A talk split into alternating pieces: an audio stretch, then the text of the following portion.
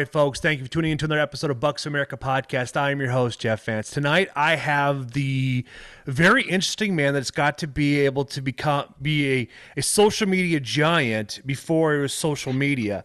This is what we were talking about prior to hitting record here. So, Durk Stark has really has a fi- a bulletproof resume of going through the ins and outs and developing and building brands and bringing them scaling them up to to point where they are now in our households and such, especially for the outdoor world. And Durk has got a, a very respectable uh, legacy that he's really matured over the last 30 to 35 years.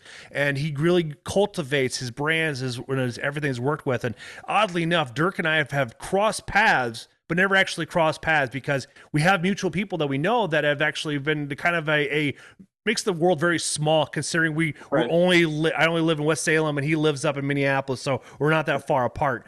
And we're, he is currently on site at uh, Hell's Canyon uh, Outfitters, and he's got a couple of people in camp and out there turkey hunting. And luckily for him, he missed all the snow. We ended up getting 17 and a half inches of snow here in West Salem. And then it went all the way up to high as 20 inches just over by Eau Claire. And then just further south in the lower south like per Shane, we're probably looking at like four, three or four oh. inches of snow. So we it just ran and we go from 90 degrees to 17 inch, inches of snow.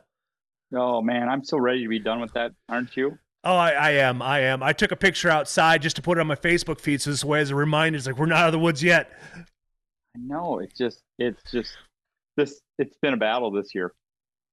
It's been a battle that winter has for sure. But hey, thank you for having me on. I, I appreciate it very much. Um, again, I'm not. I'm just an average guy that has been doing this stuff for 30 years, and um, and really been fortunate to meet a lot of great people. But you know, as we all do, you know, we've I made mistakes during my time period and learned from them. And I think if you're not learning, you're not growing. And if you know, it's I tell a lot of people it's not what I know. It's just who I know. And if I don't know something, I'm calling up some people to to to learn more and stuff. And so, yeah, I've been. Uh, it's crazy to look back that I've been doing it since 19, really 90, 91, maybe 92. Mm-hmm, mm-hmm. So yeah, it's been a while. it's been a while.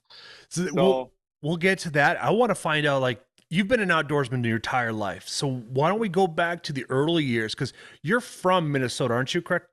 I am. Yeah, yeah, Alexandria, and actually that's where I'm back into Alexandria, and uh, I think about it now because you know 90 percent, 90, 99 percent of what I do is all archery, and um, so it started really with bull fishing, and even before that, um, I was probably eight years old, and and there was these damn carp that would always come through the culvert in the lake, and and I would be running around with this big metal you know, spear as a little eight year old, you know, you're weighing about 20 pounds or 30 pounds and trying to loft the spear out of carp. You know, I get a few, but I, I missed a lot, but I was just bound and determined. And my grandpa came to me, he said one day, Hey, Durk, let's go to Fleet Farm. I saw this thing in Fleet Farm. Let's go get it. So I'm like, okay. So we went and we bought a black bear two bow with a bow fishing kit on it man, son, I was old. I was shooting carp like crazy at eight years old, and you know, then started, you know, shooting bows and shooting birds and getting that snarl. You know, that have you ever seen that those, wire loops? And I was shooting birds and chipmunks and everything else. I mean, and eventually I got into um, making arrows and had a friend of mine give me a whole bunch of traditional stuff and making cedar arrows and I was shooting recurves and I you know, as a kid. A second story house in town. You're not supposed to really shoot your bow in town, but back in the 80s, um, you'd throw bread out or you'd throw stuff out, and the squirrels would come out there, or the ducks would fly in, and you'd shoot. up. I'd be up in my bedroom window, shooting through the window and sticking them to the ground, right? And uh, I was, I just, I love bow hunting. It's just so fun and sh- so shooting. So that's that's really where it started with was being able to bow fish. And then uh, my dad's been a shotgun hunter, and we, you know, we deer hunted and did that kind of thing. You know, one weekend in Minnesota, and that was kind of it. And we'd pheasant hunt and duck hunt and and stuff, but not really hard. Um, and uh, it wasn't until you know later in life that I just got addicted to the bow hunting, bow hunting turkeys and bow hunting deer and, and antelope. Antelope really became a passion of mine. And um, doing that. And that's, it, it's really about the chase. I have actually a shirt because I'm like I, we told you jokingly that I've never been a guide and outfitter. I, am not a great shot and I don't kill big stuff, but I have a T-shirt that says if the arrows ain't flying, there ain't no dying. Very true. So, so, you know, it's some people I have really big egos about their stuff, and I, it's just a lot of fun. And you know, every Tuesday night there's about five or six of us that get together and we shoot trad bows. So we we've got probably 40 targets. Some are spinner targets, some are on zip lines, some are aerials, and we shoot anywhere from five yards to 75 yards with trad stuff. And no one keeps score. It's just about encouraging, teaching. Oh, you know, you didn't pull back, you didn't anchor, and you know, just helping each other out and and shooting and that instinctive mind and that brotherhood of the bow, and just it, that's so much healthier, I think. And sometimes we get into this, oh, I've got to be shooting X's at at a hundred yards, and I don't know. It's it kind of takes the fun out of it for me. I, I like being social, you know, like this be I like the casual aspect of it all too. When I when I go do the 3D events, I I keep score for me, but it's like I'm mostly just kind of counting my head. It's like getting that encouragement of that I'm putting the arrow in a vital zone because mm-hmm. in the real world I am not looking at a 14. I'm not, I'm looking at a heart shot. It's like it's all I'm looking right. for. That's why uh, like a lot of people really appreciate Brian Austin his beast mode games is that mm. he doesn't do points. He just does. Did you hit in the vitals? Was it a body shot? Mm. And that's right. it. Which is a, which is a good way to get your your mind ready right. to being in the element. Right, right, and also I think, you know, taking away that anxiety. I mean, I struggled for probably two or three years with with target panic, and just fighting it, fighting and jumping. Uh, oh, it was horrible. I was ready to almost give up because it just beat me up, and I just started having fun. Actually, I started shooting slingshot, um, you know, a wrist rocket, and and it just got me to relax and have fun and just practice on form and and go back and start and shoot trad bow again. And that really really helped a lot I bet that's a probably good way to to move past target panic. Knock on wood, I've I've been shooting archery now for seven, eight years. I have not gotten target panic, but maybe it's my mindset that I put myself into when I'm going out there just to have fun and not to take it over mm-hmm. seriously. Because I can see that doing, especially like when you're a competitive person, especially in sales oh. or or any type, they could really get in your minds and you can get create just giving create yourself only having the yips. Like I was talking to my buddy Seth. He's uh I don't know if you met him. He's uh no Skip and and Brent he is actually the one that introduced me to Brent, is that he used to suffer from target panic, and what he ended up doing was he started shooting at a big target like a like a bale, and then he moved yeah. to a plate, and then he just kind of slowly got back into yeah. it to to kind of right. sh- sh- uh, brush away all of the mental anguish right. that he went through because he would take it too seriously. He'd pull himself out of the element of just being fun. Right, right. That and you know, like Levi and Morgan, I watched a video from Levi one time and he he does this thing when he sights in his bow. He puts a horizontal line um, first to get the yardages, right? And and so really all you're doing is you're focusing on a real long, thick uh, horizontal line, and you're just getting close to that, closer and closer and closer. You're not worried about left and right at all. And then you go to a vertical line, and and tighten your group up with your vertical on, and then you can go to your dot. You know, but it makes it so much more fun and forgiving that you're not oh damn i missed damn i missed. Because you're just you've got a line to shoot at oh i'm getting closer i'm getting closer and just much more positive. Now uh when you were when you started first started out bow hunting and stuff like that did you when did you take your first what was your one of your fondest memories of bow hunting? Whether what it would be like if uh, bow fishing or bow hunting for a whitetail or a pheasant or a duck? Oh man it's um I guess bow fishing as a kid was just a blast. I spent hours and hours running over this culvert back and forth this lake, and you know sometimes seeing um, carp come through that were 40 plus pounds. I mean, they look like a telephone pole coming through that thing, and you'd stick one in there, and and all of a sudden they just run out of your spool, and all of a sudden you're knotted going like that was that was like Moby Dick, you know. I mean, I think memories like that happen, and because you'd stick them right in the head, and they just keep like going. Nothing happened, right? Or you know, um, I shot my first deer with the bow. It was a a recurve out at um, a friend of mine's. who was a big conservationist on his private land, and and I shot that with a recurve at like you know 30 yards, and still have that uh, XX75 game getter aluminum arrow that's bent from that hard shot on that thing. You know, um, yeah, or, or shoot, shooting a turkey at three feet and you know stick tipping it over and sticking the ground. It's just things I don't know. It's not always about the size of the rack. It's about the experience, you know. That is that is so. very true. Like the the we have, I have a story behind this one, and I'm sure you have a mm-hmm. mountain of stories. Do you? What was some of your major lessons you learned while you're out bow hunting? Sit still. You, you, get you get OCD too, like you want, or you get ADHD. It's like I want to get up and walk around. Right, right, man. Oh, they're not here. Five minutes. What? I gotta go. I gotta get them. I'm gonna chase them down. Right. That's that's a big thing. To be able to sit still and find that calmness in the woods. You know, now I can go out here on the ranch and man, I, will just sit there and glass and listen to the wind. And maybe it's just getting older, but um, that that's a big thing. Um, I guess appreciating the time and the friends you know, we talked about this as well out, uh, out here at man. I, I love to have people out and just experience this together and show them things that, you know, most people won't ever see on a piece of 20,000 acres that has really been untouched, you know? So that's the hunt and camp and all that stuff is so much fun. So, that's good. That's, that's pretty neat to hear that, hear about that. So tell us about the so did you go to school for marketing or did you just naturally gravitate to you back in the early 90s? Um, you know, I think I started my first marketing when I was probably about five or six. Um, I, I want to raise money, and there was this highway that went by, and so I'd catch crayfish and frogs and night crawlers, and I'd put a cardboard sign out there: crayfish for sale, night crawlers for sale, and I was selling already at that age, you know. Um, but really, um, I went to school to be an art major and making ceramic pots and glass blowing.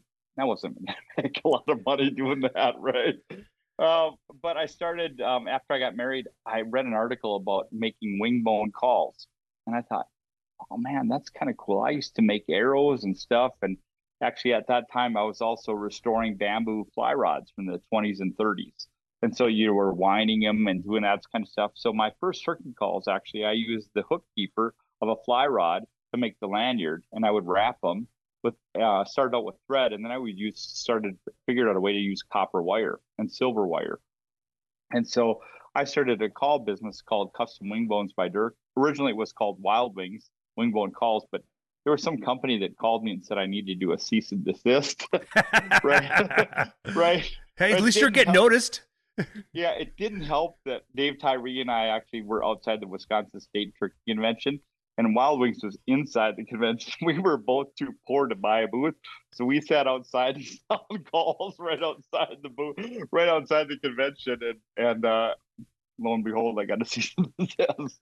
So I had to change the name, but really that that got me going for 20 plus years. I made um, wingbone calls and did seminars on call making and turkey calling in, in Wisconsin, Minnesota, and that just introduced me to the industry. Um, I, I got on a pro staff back with ScentLok um, and Buckwing decoys and Haydel game calls, and e- eventually um, uh, a brand called Commando Game Calls um, asked me, "Hey, we need a pro staff manager back then," and we had no one, and and so I added, um, you know, Brenda Valentine, Alex Rutledge, and we made a line of calls for each of them.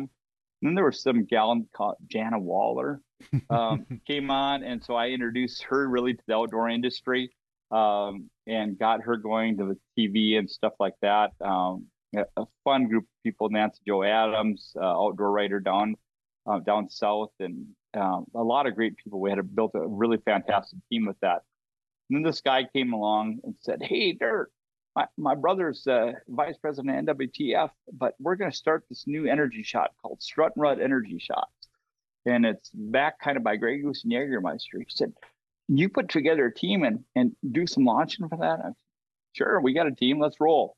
And so we launched the Strut and Rut Energy Shots, and so I launched that brand, and we got that going. And eventually, it was sold to another beverage company, but that was kind of a wild ride. And um, another guy approached me, um, Chris Rager, um, he had sold Trophy Ridge and Rocket Arrow broadheads to Bear Archery, and he was starting up a new broadhead company called Flying Arrow Archery.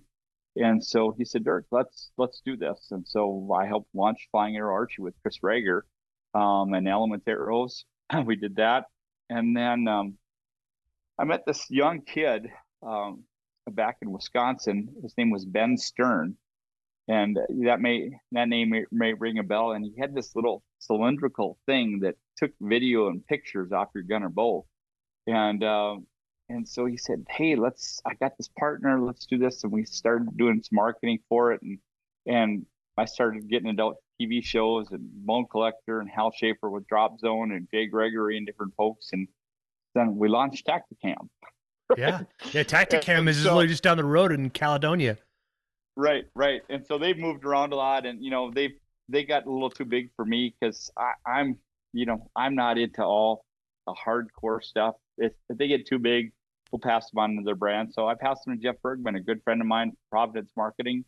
Um, that you know he was doing stuff for G5 and Cuddeback, and he was vice president Gander Mountain for years. And so I said, Jeff, you know what, this might be too big for me. Roll with it, Betty. And I think I don't know. I he and Jeff has asked me for help back and forth and things, and I think if you know what you're good at and your where your limits are, yeah, it helps out a lot. And um, that was, you know, I don't know. It was interesting to be a part of that, and then just a lot of different things. Um, uh, the first pattern for Sitka and Kryptek was a, a pattern called Mothwing Camouflage. So I got involved with them and helped do the licensing for them and Proas and and um, what else did we do? Oh, Commando game calls. We got into we sold to Bass Pro and Cabela's, so I, I started learning the sales side of it too, in the back end side. But I didn't go to school for anything. I was an art major, you know, for crying out loud. But between my own calls and learning that stuff, um, it, it's one of those things you just learn. And if you if you don't know, you ask questions, you do some research, and that that's how you do it. But I don't know. How about you? How about podcasts? I mean, did you go to school for that? No, actually, I didn't. Well, I went to school for video game design back in the early 2000s, and then I realized it wasn't for me because it's like eh, there wasn't very a whole lot of social interaction. You supposedly spent anywhere between 10 to 12 hours in front of a computer screen and it just right. didn't really didn't jive for me so i went and did a whole bunch of sales jobs and it's like it was fun it was okay but it wasn't really geared towards what i like to do and then i bounced around and from the from southwest and moved and then moved to back up here right after the the crash of 08 and mm-hmm. you know kind of bounced around Iowa for a period of time to figure out what was going on. And it wasn't until like 20 uh, 2015 is when I met my girlfriend now my wife now and uh, she we I told her I want to do something that is going to be fun and exciting. And like I like I like the idea of podcasting because I, I I can talk fairly fairly well. Sometimes I'll eat my own words but it is what it is. And with that, we just started learning how to do it. I just went onto YouTube and I started. I rec. I went to YouTube and learned how to do all the editing through Audacity because there's a lot of mm-hmm. tutorials out there. And when you you're you're not really getting an edge over anything else. It's just like they're all pretty competitive when you're talking down to it, and the only people are going to hear the difference are audio engineers like myself and other ones that are right. just that has a really good amount of talent because you can you can hear those fine things. Uh, then getting into the marketing aspect of it, I just kind of took off with um, the company Bucks of America. It's ran by Cody Neer, and he start he does he's pretty big into drop shipping, e-commerce. I mean, he really knows how to build a brand. I mean, he really made a foothold for himself working for Target and really developing credibility and how to market Target and bringing it from a twenty-five million dollar budget and bring over 350 million so it's like he was able Crazy. to just work with that understood everything and then I got introduced to him in 2016, and it's like, let's do let's like, hey, it's like we all kind of like it was kind of like a referral thing. We just kind of built from right. there, and I got referred to him. It's like I do I sell clothing, and I want to build a brand in Wisconsin. That's where you're at, and then we just went from there. And it was it was very fun. It was be- back before uh, Meta became all very nickel and diming you, where you in order right. to get your great gain an audience, you have to you, you had to pay for it. Now back then it's like you, it wasn't uncommon to hit a couple right. of viral um, posts and boom, right. you can you can. But that's the thing, you know, you don't know what viral content is until it hits. Right. And, and right. with the podcast, it's like I've been I'm at over 100 almost 170 episodes now and I just really enjoy doing. it. I get to I've gotten to to meet you uh let's see Chris Ham, Ben Klausman, uh Stuart Holmes, what else? Johnny Mulligan.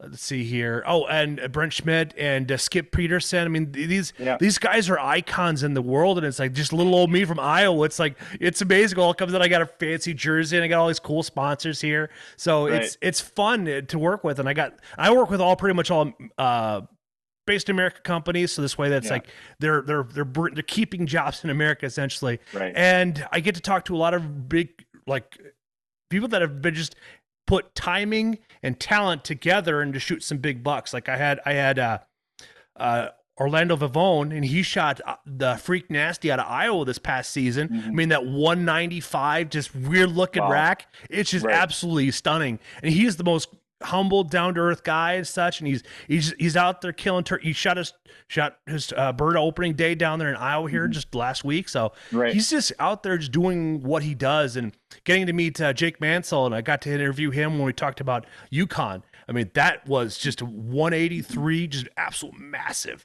And then Right.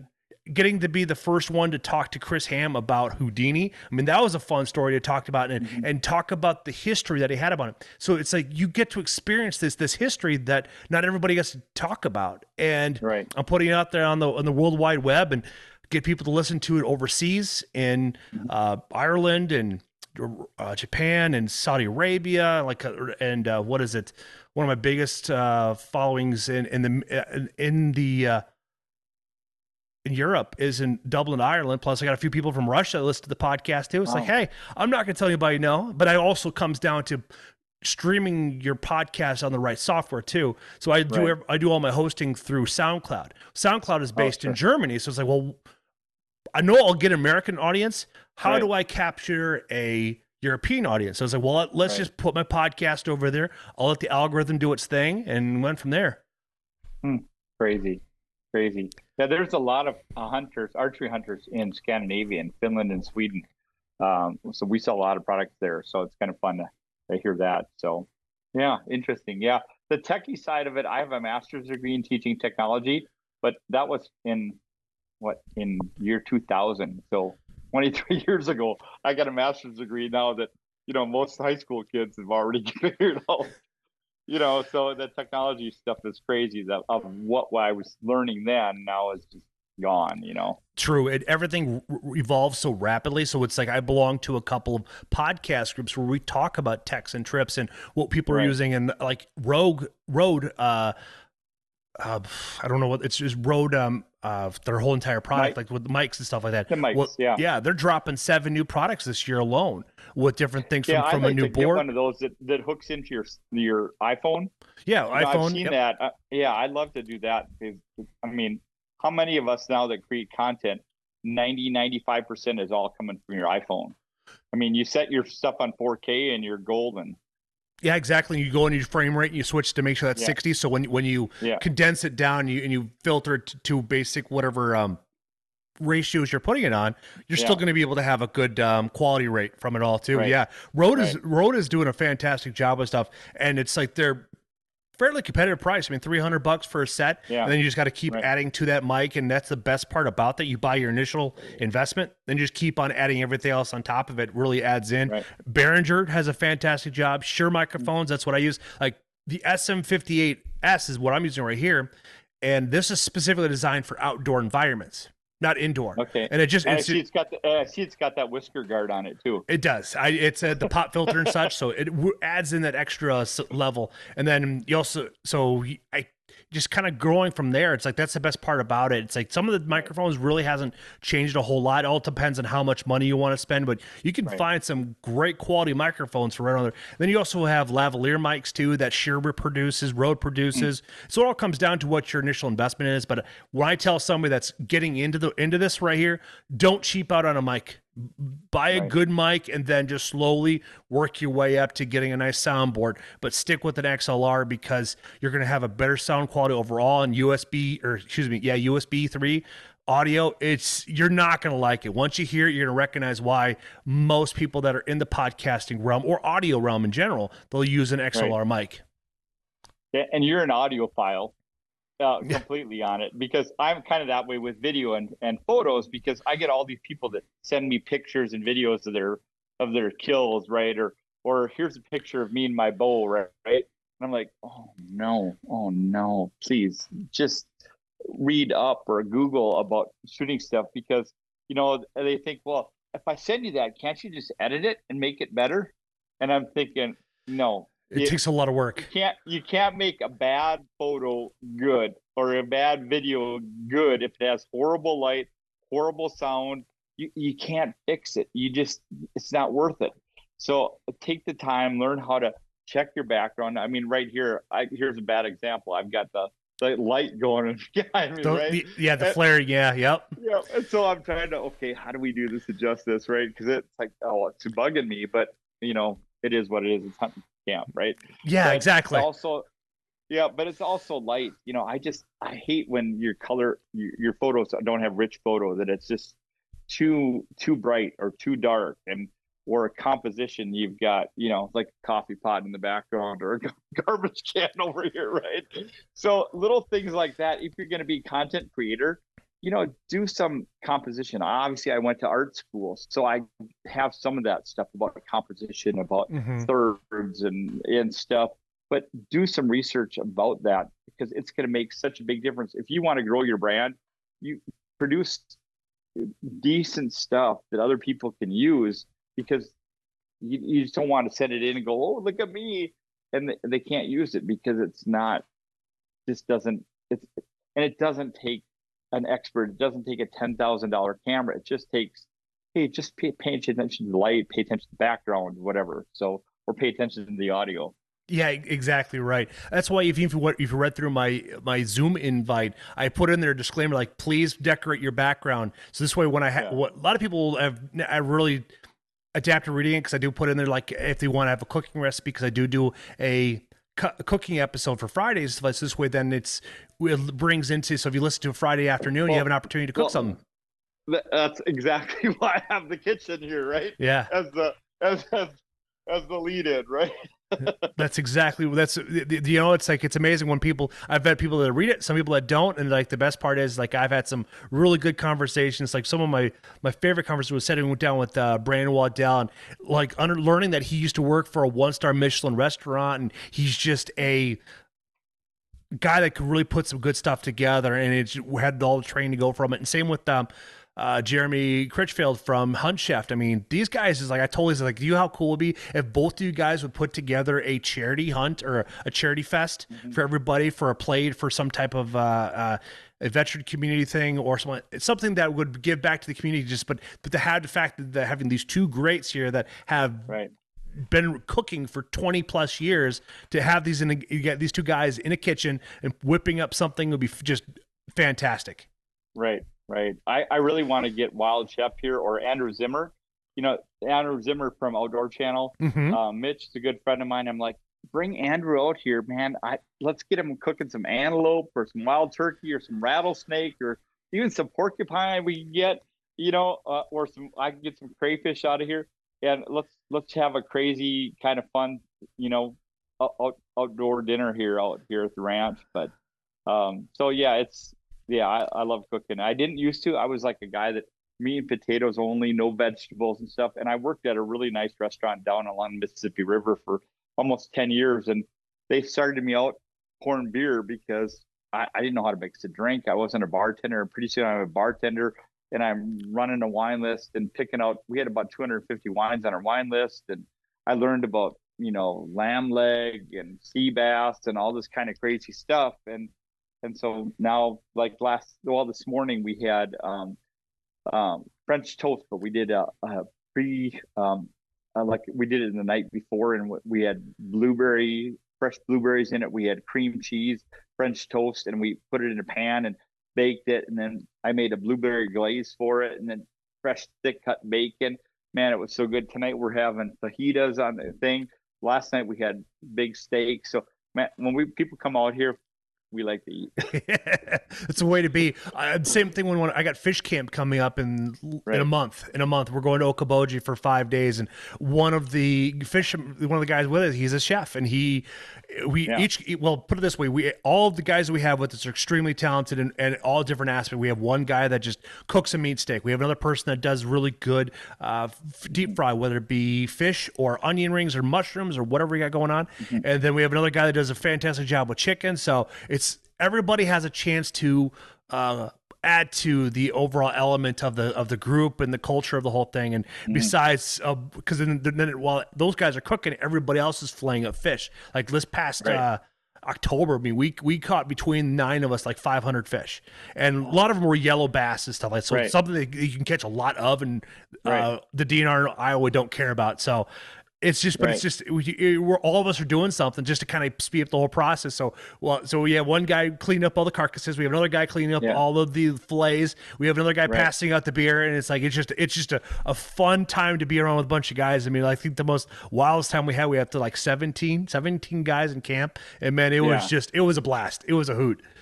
Right. Do you cook with morels a lot down there? Uh the guys that I that I fish with, they don't cook. They don't. Nobody has the time to. Well, we're already we're we're our, our trip is early May, so oh. a lot of the morels haven't matured yet until yet. Yeah, right. Yep, yeah, right. exactly. Yeah. So sometimes in the uh, fall one, some people bring some people yeah. may bring some morels, but they're kind of right. most people are kind of stingy with it just because the amount of energy right. you have to go to grab them.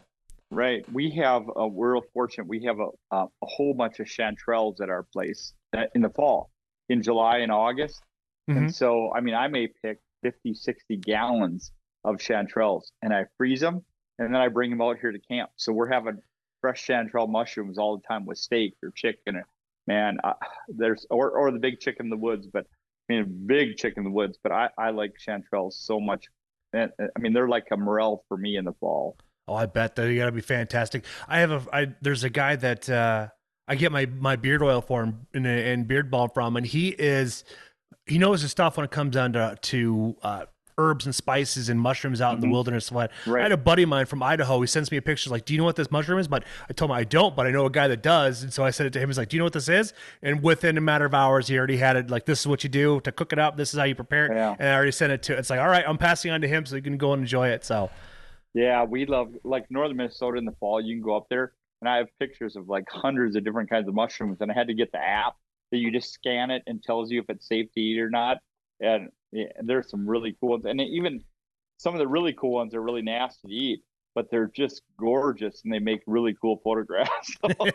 we used to do out right, and there's one called uh, like a inky something. Um, what the hell? It it really goes up in 24 hours and it's gone, and it, it's kind of like cooking an octopus because it's just inky. You I mean, and when you cook it, it just it's like a black ink to it almost. So but that's kind of crazy. And there's all sorts of, you know, puff balls. I mean, I've got those big giant puff balls, and you cut those up and make lasagna out of them. I've heard those are delicious, uh, especially yeah. when you when they hit in June. I have not. I've yeah. seen um uh, Babe Winkelman. He's the one. I yeah. actually found out about puff balls from Babe. Well, there's and, there's little ones, right? yeah, and then there's the big ones that get like a giant loaf of bread. I've, I haven't seen the big ones. I've always seen the little small ones, stuff like. That. But uh, after learning what he is, sometimes I'll get I'll get to him too late. They've already started right. to turn color, so I was like, well, I can't eat them now because I don't want to risk yeah. anybody getting sick. Yeah, I've got some that have been like size of basketballs. That's impressive. I mean, it, it's it's crazy. It's crazy, and it well, but oh well. Yeah, we could talk food all the time. In fact, I'm getting kind of hungry thinking about it. I even I even haven't had dinner yet myself. It's like my wife and yeah. I were just kind of nibbling and such. So getting back to how yeah. did you create start Stark Growth? Yeah, so I um, like I said, I was back in the pro staff days, and I was pro staffing for a rep group, sales rep group, and you know every year reps get new brands. It's just what they do, and I was like, okay, well, I'm with this brand now and this brand, but I like that brand, you know, and um, I I finally said to myself, you know what, I'm just going to pick brands that I want to work with and approach them. And, you know, first of all, it, this is kind of a foreign subject to a lot of influencers these days.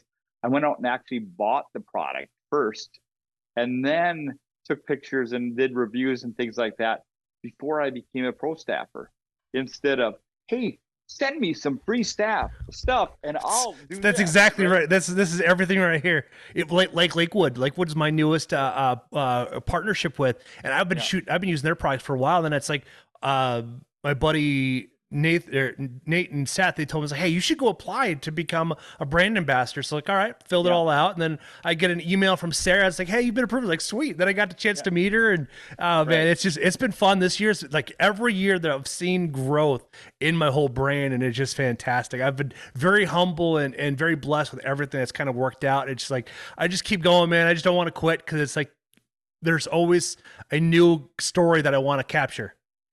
Right, right. No, it's it's fun stuff. You know, it's just I don't know. I I think that's the hardest thing that kind of irks me for a guy who's been doing it for 30 years is the people that just have their hand out and say, "Hey, send me, you know, send me a $400 crossbow and I'll make a video for you." Or or they'll say, "Let me test it for you." Right? Well, I'm sorry, but we've already went through two whenever you develop a product, if you've done it right, you've done through 2 years of testing it first before it even comes to market. So up uh, brands don't need testing. you know, it's been it's been tested already. We went through you know when you design products, you go through, hey, does it work? Does it solve a problem? Can it be produced at the right price point? Is there margin for it? All that stuff, and and then you run it through the mills. Like when I designed the Nordic Legend ice fishing line, I mean, literally, I was out three years ahead before that came to product actually being sold of a new product that we're testing and we're developing and we're tweaking before it actually comes to product. So I think that's a hard thing when you're when you've done that and someone says, "Well, let me test it." I'm like, "What do you think I've been doing for the last 3 years?" For sure, yeah, that's just how it always goes. Like we, any major brand has already been going through the R and D with the whole aspect of it, and by Right. time it- by the time year one before the the first the last year before it hits the market, now they're already putting out their pro staff to test it and get their feedback from it. So whether Right. it be uh, Skip from Gearhead or Yeah. Kurt from Expedition or uh, Matt McPherson from Matthews, these guys they're they already have their their their guy their go to guys They're going to provide them that accurate review and that feedback constructively to provide them like, hey, I'm having issues with this cam lean or or I'm getting too much vibration here, and it's like all these little things will do when you have conversation with your engineers. They're going to absorb that information, like they're going to take it to heart and they're going to put it back into it. And when you see Right. the new Phase Four or uh, the new release that Skip had this past fall with the, with his limb pockets and stuff, like that stuff is just it's always cool to witness. Right, right. No, it, it's I, I love eh, you know in the fall too. I work with the Alexandria Technical College, um, with their industrial design program, and go in and talk to the students about designing product. You know, and they help actually do CAD drawings and 3D printing and and and stuff like that for my brands. I actually will machine some of the products for the brands before they're even on the market. And I really talk to them about solving problems. If you're going to come to market with a new product, you really have to look at it and go, how is this going to make things better? Or, you know, for how will it improve a hunter's experience or their accuracy or things like that? Correct. So, so yeah, that's, you know, like this little crossbow. I mean, I don't know if your, if your listeners can see it or watch on a video, but this little ballista, I mean, it's so fun to shoot. It's, you know, compact. It solves that, that big heaviness of crossbows. Um, it's got a cool crock, cocking mechanism here that you don't need to put that string on it. And I mean, it's, there's some things about it that are really, really interesting that have solved the problem. Um, you know, A, A3 strings with Brett, you know, we, you know, I, we started talking about bow strings for bow fishing. Well, bow fishing strings wear out fast because of water and UV. Well, the the bloodline fibers have a UV inhibitor in it. They're water resistant, abrasion resistant, you know, and and they're waxless. And so, and for me as a you know that loves to bowfish, any bow fisherman should think, hey, a better string, my bow will shoot faster, and it's going to be so much more durable. Especially in bow fishing, you beat the crap out of your equipment. So, you know, I, I love that product development side, and it as people that want to get in the industry, I'll just say, or that want to be an influencer, go about it and be respectful of brands that they put in so much time beforehand and say, you know what, how can I help instead of the expert? Let me do, you know, get you out there, you know.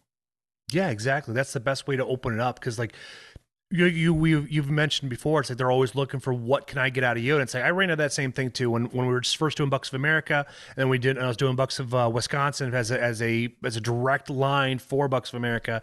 And we get all this stuff where they're asking like send us some stuff we'll take it's like I went through the same thing it's like and you go to their their page or they're doing something like like they're not do they're not producing any value and it's like ah I right now it's like we're we're in two different positions right now you're not I don't see anything that you've done anything else for it and it's I don't think we're gonna this would be a good fit at this particular time.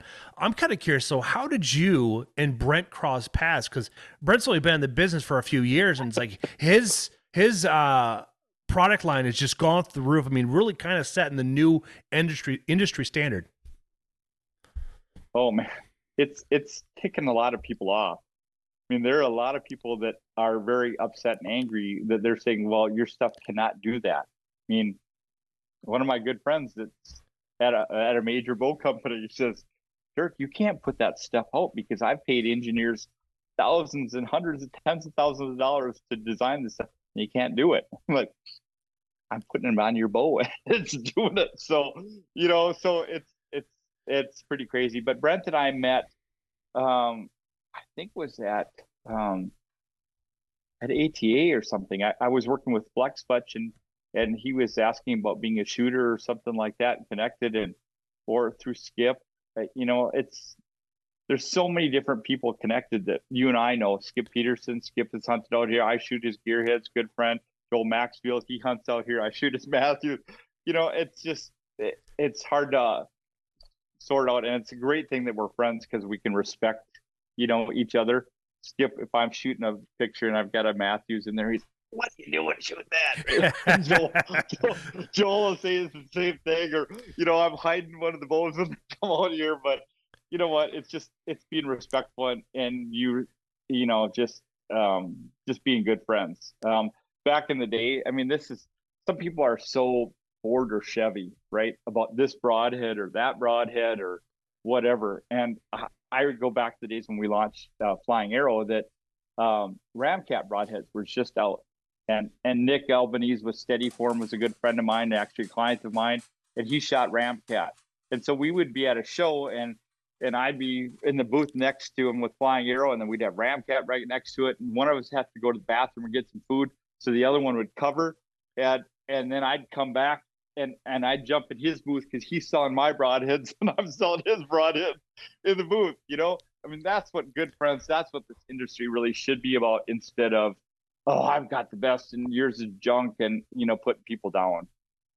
So, that is that is something that I've learned with customer service. You don't talk down about somebody's other product. It's uh, it's not it's disrespectful because it's a small world and it's like nobody needs to have that type of negativity because not every product's going to fit everybody. So it's like it's why we have like the bow hitch and you, we have the bow spider, and then you also have mm-hmm. uh oh, I can't remember the, he has a I mean I can't remember the gentleman's name, but well, it makes a, a, similar product that allows you to carry your bows flat.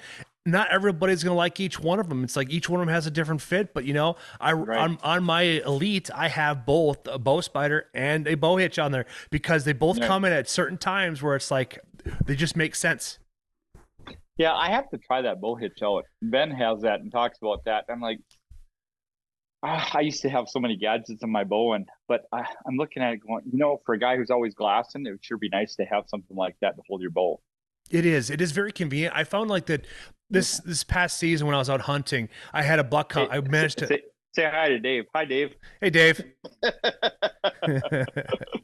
so early this fall, I had a, I was walked in and it was like last 45 minutes before before it became dark. Yep. and i walked in there the, the thermals were in my favor and so i decided to bleed. I didn't bring any calls with me but it's like typically in public land i don't typically bring calls with me because it's like well there's a lot of pressure on them so i decided heck i'll bleed it. But what I, what I would end up doing before i did that is i already had an arrow knocked my my release on my arrow but eh, or on my d loop and i and i had it basically like a quick draw because it's like I've practiced where I can easily take one hand, put it on the brace, take my right hand, easily slide it off the hook, and then grab my release and then get into a full draw in a matter of seconds. And it's like, but prior to that, I've already ranged everything. So this way, then right. it's like, well, if I if I have my pin at 23 yards, I'm gonna I'm gonna have a really good flexibility with the whole aspect of it, and I've already ranged out different spots out there, so this way I know where it's going to be at. I thought that was very streamlined, but I never I didn't get a shot at the, it was a, a nice basket six by six or three by 3 mm-hmm.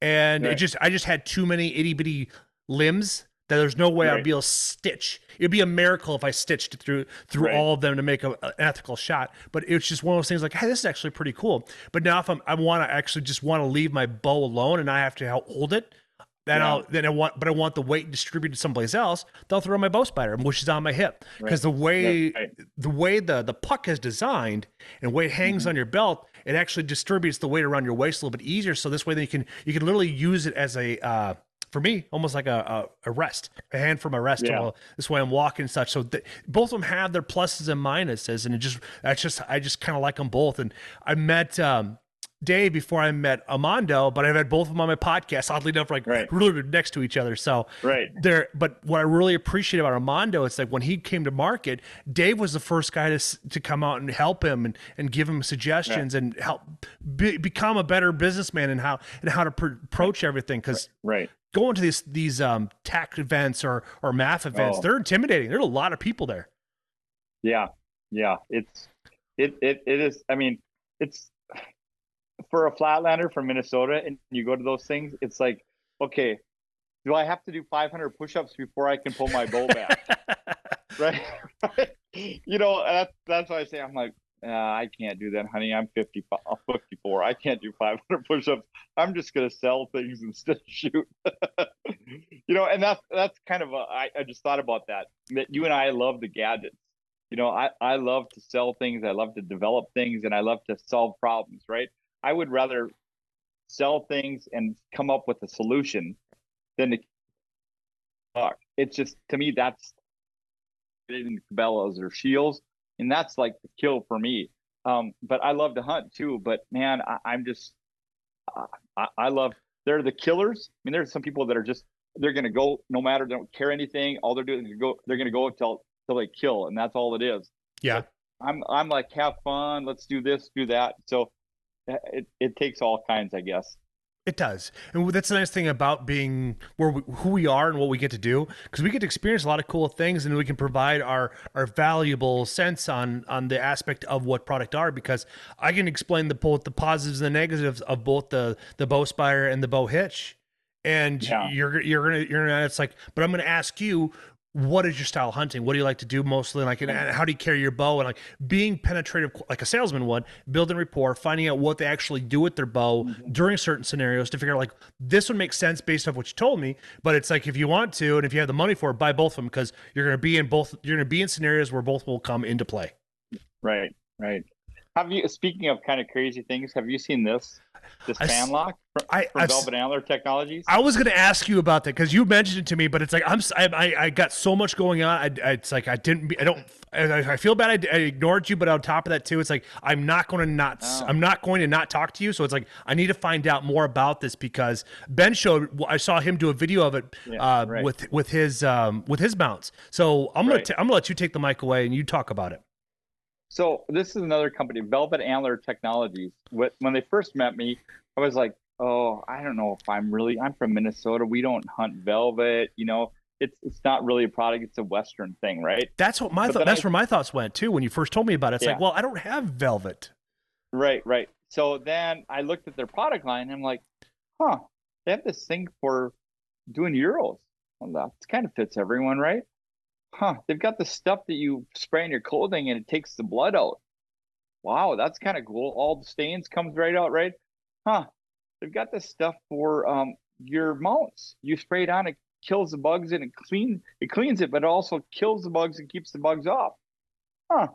Interesting.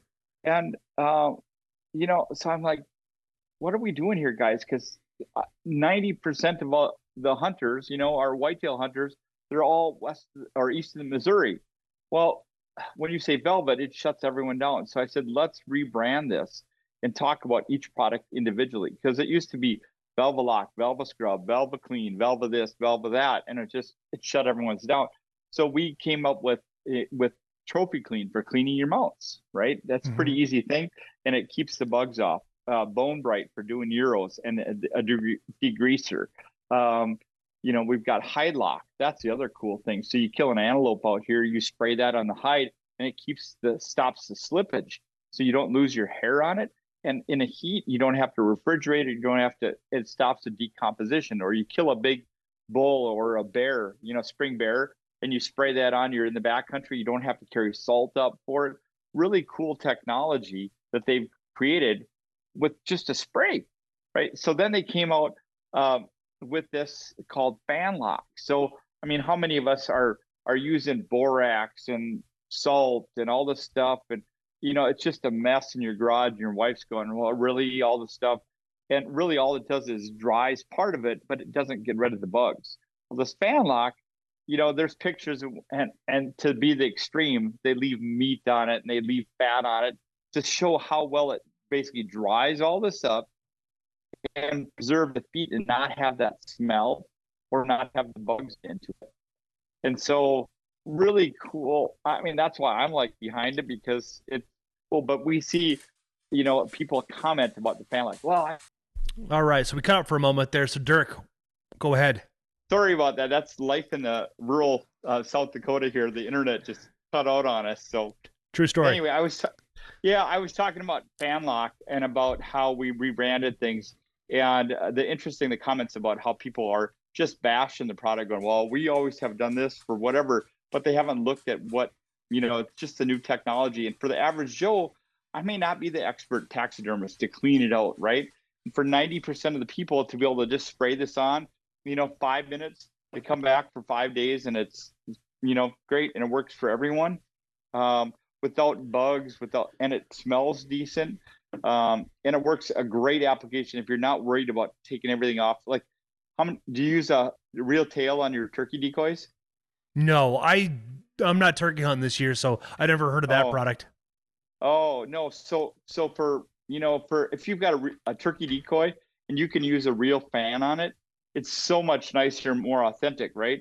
But if you've got all that meat on it that stinks, or you know cleaning up, or even borax is so messy, for the average guy who just wants to do that, you can spray this on it and it smells good to kill the bugs. And you've got a great fan all year or even two years without that smell and the stink and the bugs and stuff like that. So, anyway, so that's kind of, I'm off track a little bit, but that's kind of being able to talk about Fanlock and Velvet Antler technologies about branding and teaching people about stuff that you, you know, the name Velvet Antler Technologies just puts us off because most of us don't think about velvet. So, Correct. Yeah, because your first immediate thought is your your your memory's gonna go to velvet antlers or something. Right. So, but you, when when as the hunter like myself, like what we just discussed, I'm not gonna. I'm unless I get an opportunity to go out to Kentucky to go hunting out there to go for potentially going after one that still has velvet or all the way up in was it South was it North Dakota or South Dakota has a velvet season?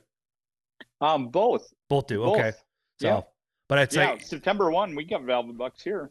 Okay, that that's that helps cinch that question. Ad little ad. little little ad for Hell's Canyon here for for booking for this upcoming uh, season. Yeah. So that's yeah, pretty. Actually, yeah. So now did now when did they reach out to you to begin working together to collaborate, or did you reach out to them about uh, providing them some feedback? You know, it's again, it's it's about having all these friends in the industry. So Brad Clemens is a friend of mine. He shoots Silent Night for us. You know, he introduced me to SKRE Gear. Brad is I mean, he kills just monster animals all over the United States, uh, from Alaska to Mexico and stuff like that. So he introduced me to SKRE Gear, the guys there, and said, "Hey, you should talk to Durk about this stuff." And then he he met Velvet Antler Technologies out in Idaho at, out at the show and said, "Hey, I this buddy of mine helps and, and gets brands going and and you know helps with some of the marketing as well as some of the sales side." And so that's how we connected. And then Daryl came out here and hunted and and uh, yeah, it goes from there. So yeah, interesting, small world.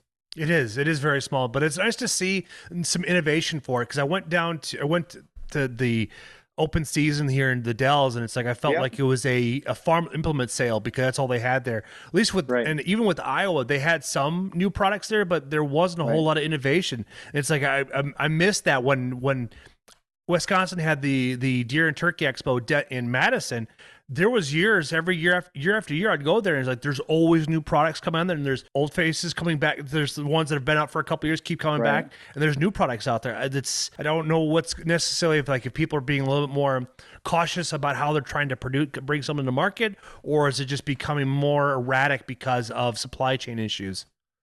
some with supply chains, but after doing this 30 years, you know, we used to do the Iowa Deer Classic, and I remember with Twisted Timber tree stands, you know, we'd have, I'd get up in a tree up in the middle of it, and I have two big guys that would be volunteers, and we'd stop the aisle, and I'd basically do a sermon about Twisted Timber tree stands and shake it and see, show it in a crooked tree, you know, and people would come up and they would buy like you'd buy tree stands right there on the spot.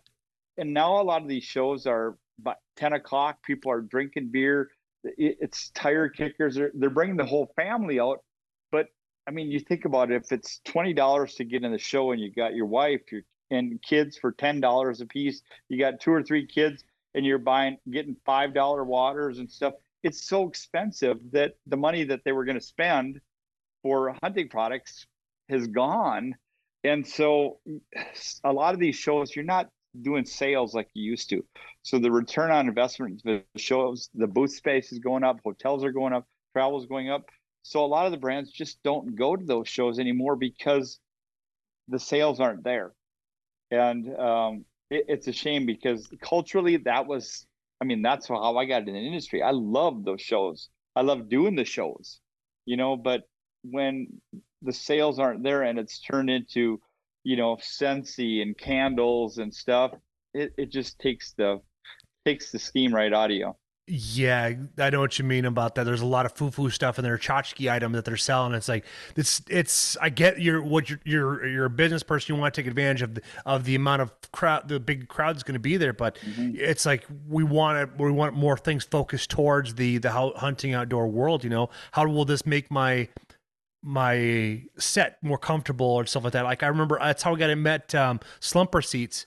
Uh, Rick, he makes I like I've served several of his products because they're wet water wicking. They're very quiet, they're extremely comfortable, and uh, he doesn't even show up to any of them. But he does. He's No. been in the business long enough that he's able to uh, have the income coming in, so he doesn't have to do these shows anymore. But it'd be nice to be able to see him there again, so this way people would buy his products. they're not that they're not that expensive. They're like 30, 40 bucks, sometimes up to 70, depending on the design you're looking for. But they were all all have great testimonies on why you'd want to buy the product because they're comfortable. However, there's been some several long day sets, and you're setting on a three inch foam that is Right.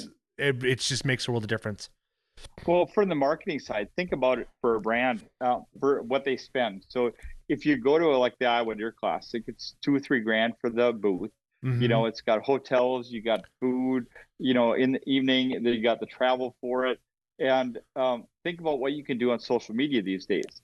So, like Iowa Deer Class, maybe 25, 30,000 people at the Iowa Deer Class. Well, if you're good and you do post, you can reach 40,000 people. But that 40,000 people at the Iowa show, how many of those people walk by your booth and you never engage them at all? They just walk by. How many people do you actually physically put the product in their hand, Mhm. right? And they ask you about the price or stuff like that. So, you know, when you really get down to it, what you could do for either paid ad or organic, really putting it in people's hands on social when their their phone is right there is so much more efficient because again, the stats are in order to have someone actually click through to buy today's world you're you're actually researching or customers are researching six or seven times you're reaching out and trying to engage with that brand before they make a purchase. You know so so nothing is really on the spot immediate and there's so many shows before there weren't that many shows so you went to them because that was the place to go to buy new stuff and now there's just so many That is a good point. Here in the Midwest, we got the the big four. We got the Minnesota, you got Iowa, you got the Wisconsin. Well, I won't even call Wisconsin a big one anymore. Mm-hmm. Then you then you have Illinois, uh, Illinois and their Peoria and such. But that's four Yeah. of them. And it's it's like, granted, you're you're going to be getting those. Uh, those people that are going to be local to those states, but you're not going to be pulling people from Iowa to go to Illinois or Wisconsin to go down to Illinois. And at least with Minneapolis, it's like you have a little bit more of an, an opportunity to see not only the products there, but you, it's Minneapolis. There's there's something to be done there. Right. But yeah, I see Right. your point though. It's like there's scarcity was a was an additional value, and that's why I've been asked a few times too if I was going to start doing shows, and it's like I just don't see the ROI there because it's like like you would like you just broke down. If I'm going to Iowa Deer mm-hmm. Classic, if I was going to pick one, that would be the one I'd go to, and well, I could t- turn that three thousand dollars into an, an investment in new, new equipment or or doing paid ads or something like that. So I don't see the the drive for it. Well, uh, I actually went to the Minnesota one this year. Took my wife down to it, and the layout was so different than traditional shows. Most of the traditional shows, it's like you're going to the supermarket, right? You're going down this aisle, come back this aisle, that aisle, right? And you can just sit by. The Minnesota one is at, um, at the casino for one, so you got something else to do, and and there's a hotel right there. But the layout of that was kind of cool. There's all these different places and up and down and second layers and and just different curves and different things. So it engaged, it gave people more spots to where Skip was at Gearhead. I mean, that was I was over there with him, and we, we were it was like there's people would go around the curve and there was no one else there except Skip, and so it was just uh, I don't know. I, I just really like that. In fact, several of my brands I'm going to have go to that Minnesota show next year because Oh. it was just laid out so nice, as well as then that casino was there. So you had something else to do if you were going to go there, and the racetrack or whatever else, you know.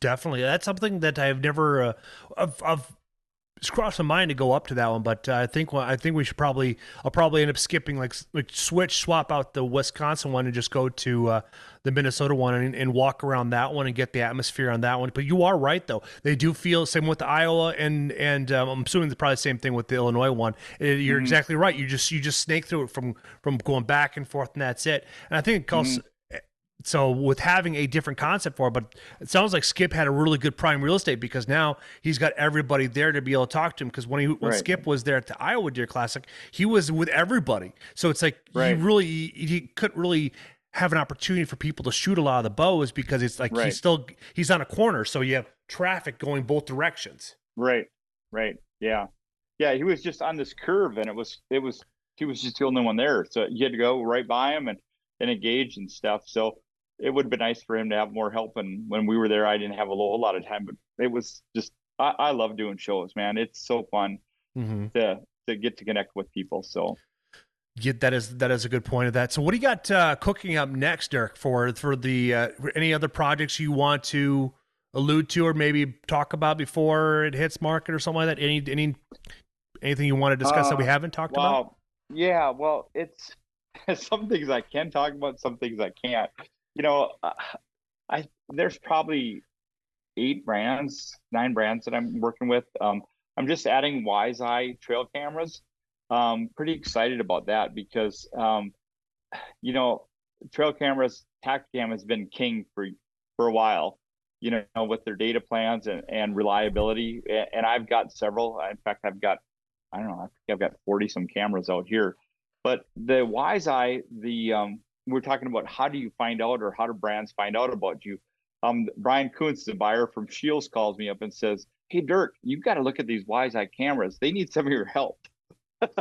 So I looked them up and uh, they have an AI technology to them that that other camera companies have wanted to buy and they're they're they're not doing it. A lot most cameras really they China comes to them and says, "Hey, we have these features." Okay? And and I'll say this because I know you like US made products and I do too.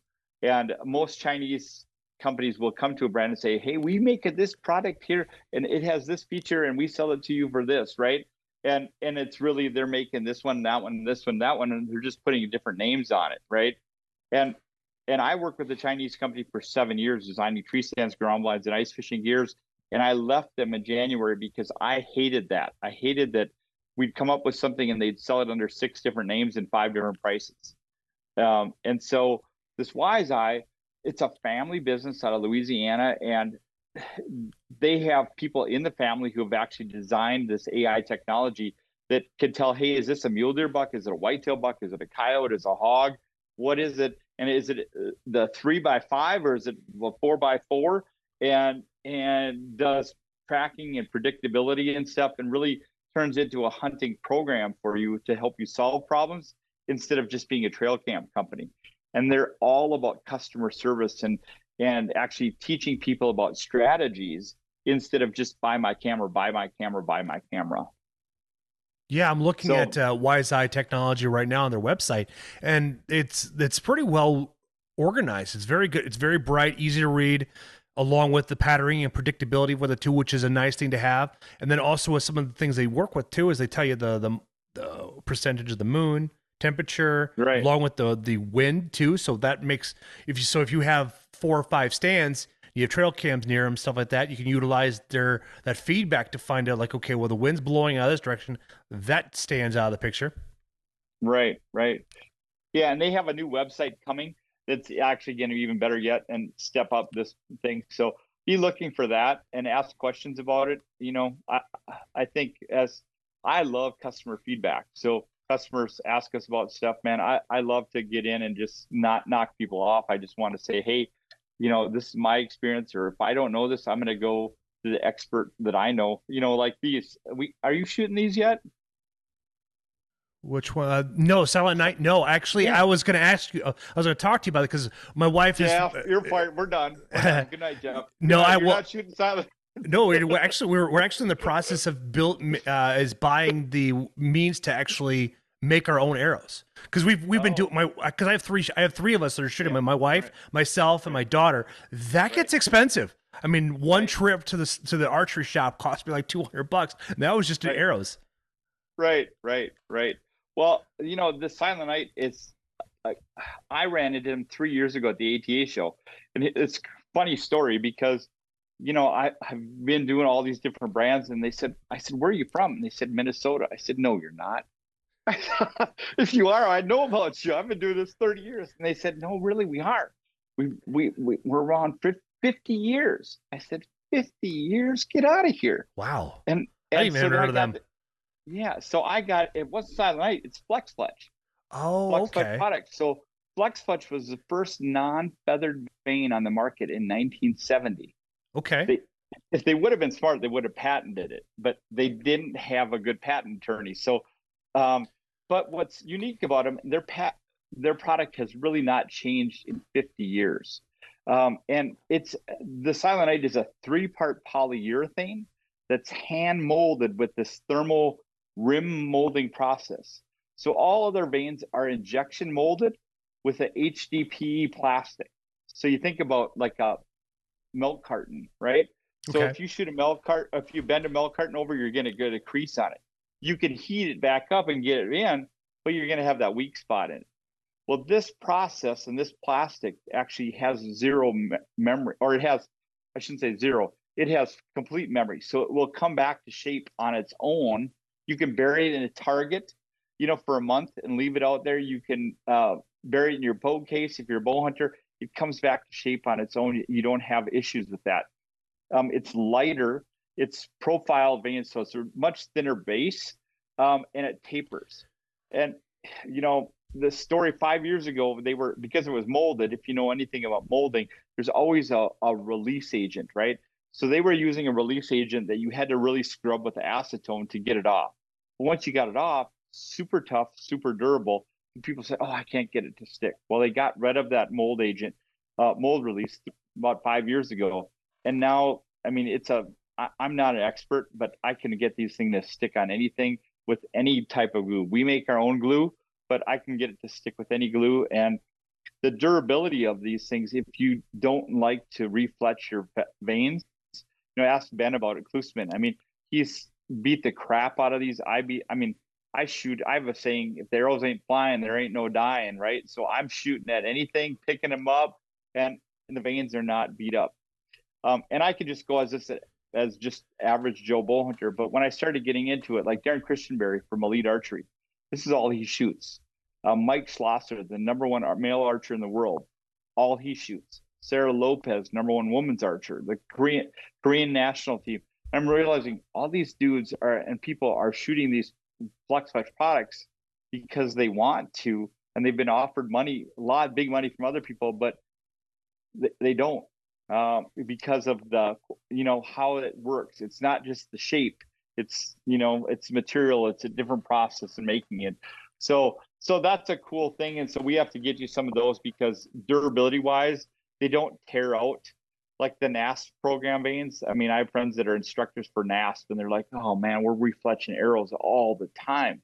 And so we have a NASP approved vane for for just much more durability on it, you know. So so that's kind of thing. Ballistic crossbows is another one. Camex.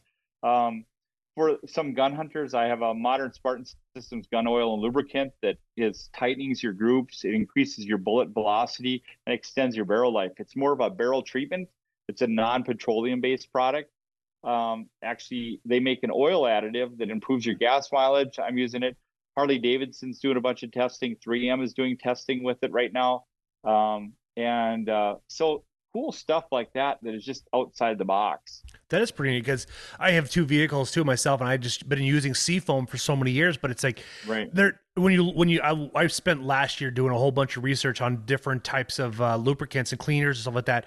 They all practically do the same, so nothing really stands out amongst them all. But they just v- range from prices from well now with. Uh, uh, with with everything that's been going on with all any petroleum based products have been right. up three or four dollars just because of right what because of Wall Street. And so it's like, well, what's something that is going to be better if I'm spending this kind of money for it? Right. Yeah. This oil additive, you can put it in any oil, synthetics. You can use it in diesel and stuff like that. I'm getting improved gas mileage. It takes that tick noise out of my Ford. I use it in my tractors. I use it in my generators, my tillers, my. I mean, I it it's my WD forty back in the day. You know. Nice, yeah, because I, I, have a, I have a V8 truck, and it's like you know I'm I'm yeah. lucky to get 16 miles per gallon, so it's like it'd be right. nice to maybe see that 20 mile hour, 20 mile uh, range per gallon, because it's like I got a bunch of trips coming up. We got uh, Utah coming up, I have Iowa coming up, so it's like it'd be nice to see some improvement. Now, is this product I, on the market I, yet, or is it still being tested? It, it, it is. No, it's on the market. Modern Spartan Systems, and the oil additive actually is TVT. Um, under the Modern Spartan Systems brand, the TVT product but in big diesels, they're they're getting an average of an increase of 10, 10 uh, mile or 10% increase in gas mileage. So that's I mean, that's big for a diesel. That's right. So that's a huge jump. Um, Andy Elliott, he builds custom uh, Cummins diesel motors up in North Dakota here. He swears by it. Um, Charlie Melton is the the uh, guy who trained Chris Kyle, this American sniper shooter, and and he swears by using that as a barrel treatment in his long range shooting, increasing the velocity and tightening your groups. So, um, so and it's cool. It's made in America. You know, again, uh, American innovation.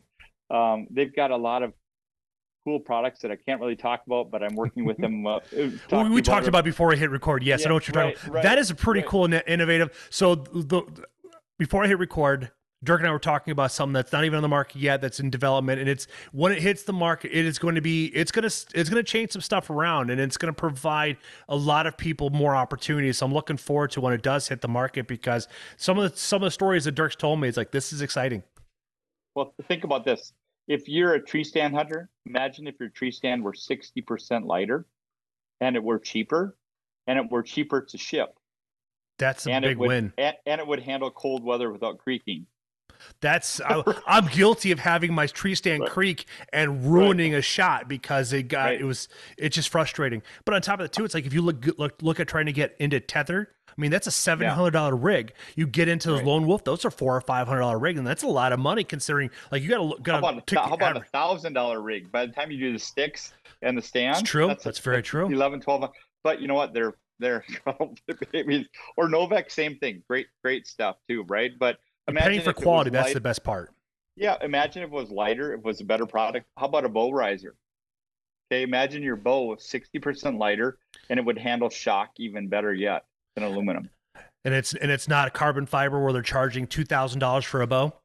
Right, it, exactly, and it would uh, handle cold temperatures better than carbon.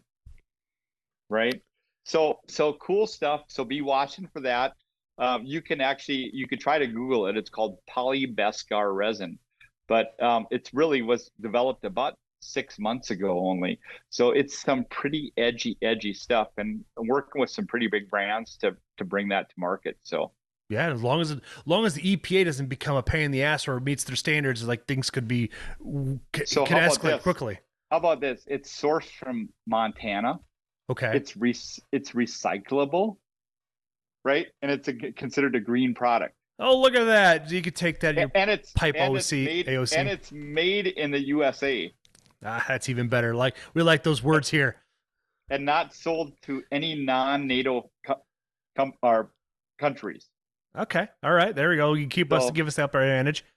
Yeah. So so that's very. I don't know. I just uh, that's just near and dear to my heart to work with that. So beautiful, anyway, man. But, Is there anything we haven't talked about yet? You know, I, for now, I think you know. Obviously, uh, I love the industry. Uh, I'm blessed to be able to meet folks like you and spend time and share camp with guys like this and stuff. In fact, we got to get supper rolling here. But you know, I, I've been doing that and then you know this ranch that's a whole nother ball of wax it kind of just fell on my lap oh yeah we haven't and, discussed about hell's canyon i mean we're you're in hell's canyon we got to talk about it right? Right.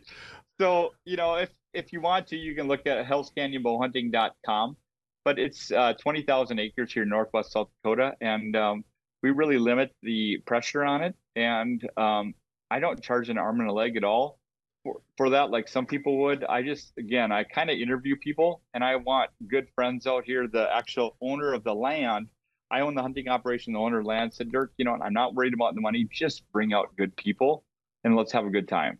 And so that's more than anything that has and skip from gearhead has been out here. Joel has been out here. Brent wants to come out here. Um, the guys from analogics have been out here. Um, um, actually, uh, Paul Marion from Wildlife Research has been out here. So it's yeah, the guys from SKRE want to come on. So it's it's uh, really cool for a guy again who hasn't been to guide and outfitters to have these people like Joel or Skip who've been able to hunt all over the place say, "I want to come back here." It, it's pretty humbling.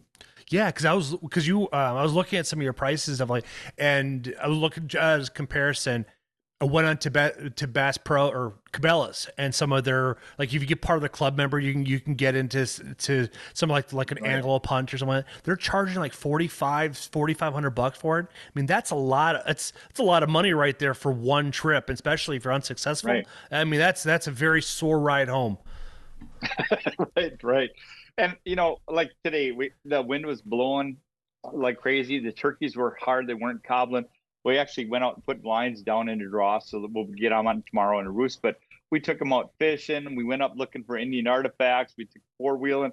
So it's really a whole big, you know what? If the critters aren't moving, we're going to find other fun stuff to do in the meantime.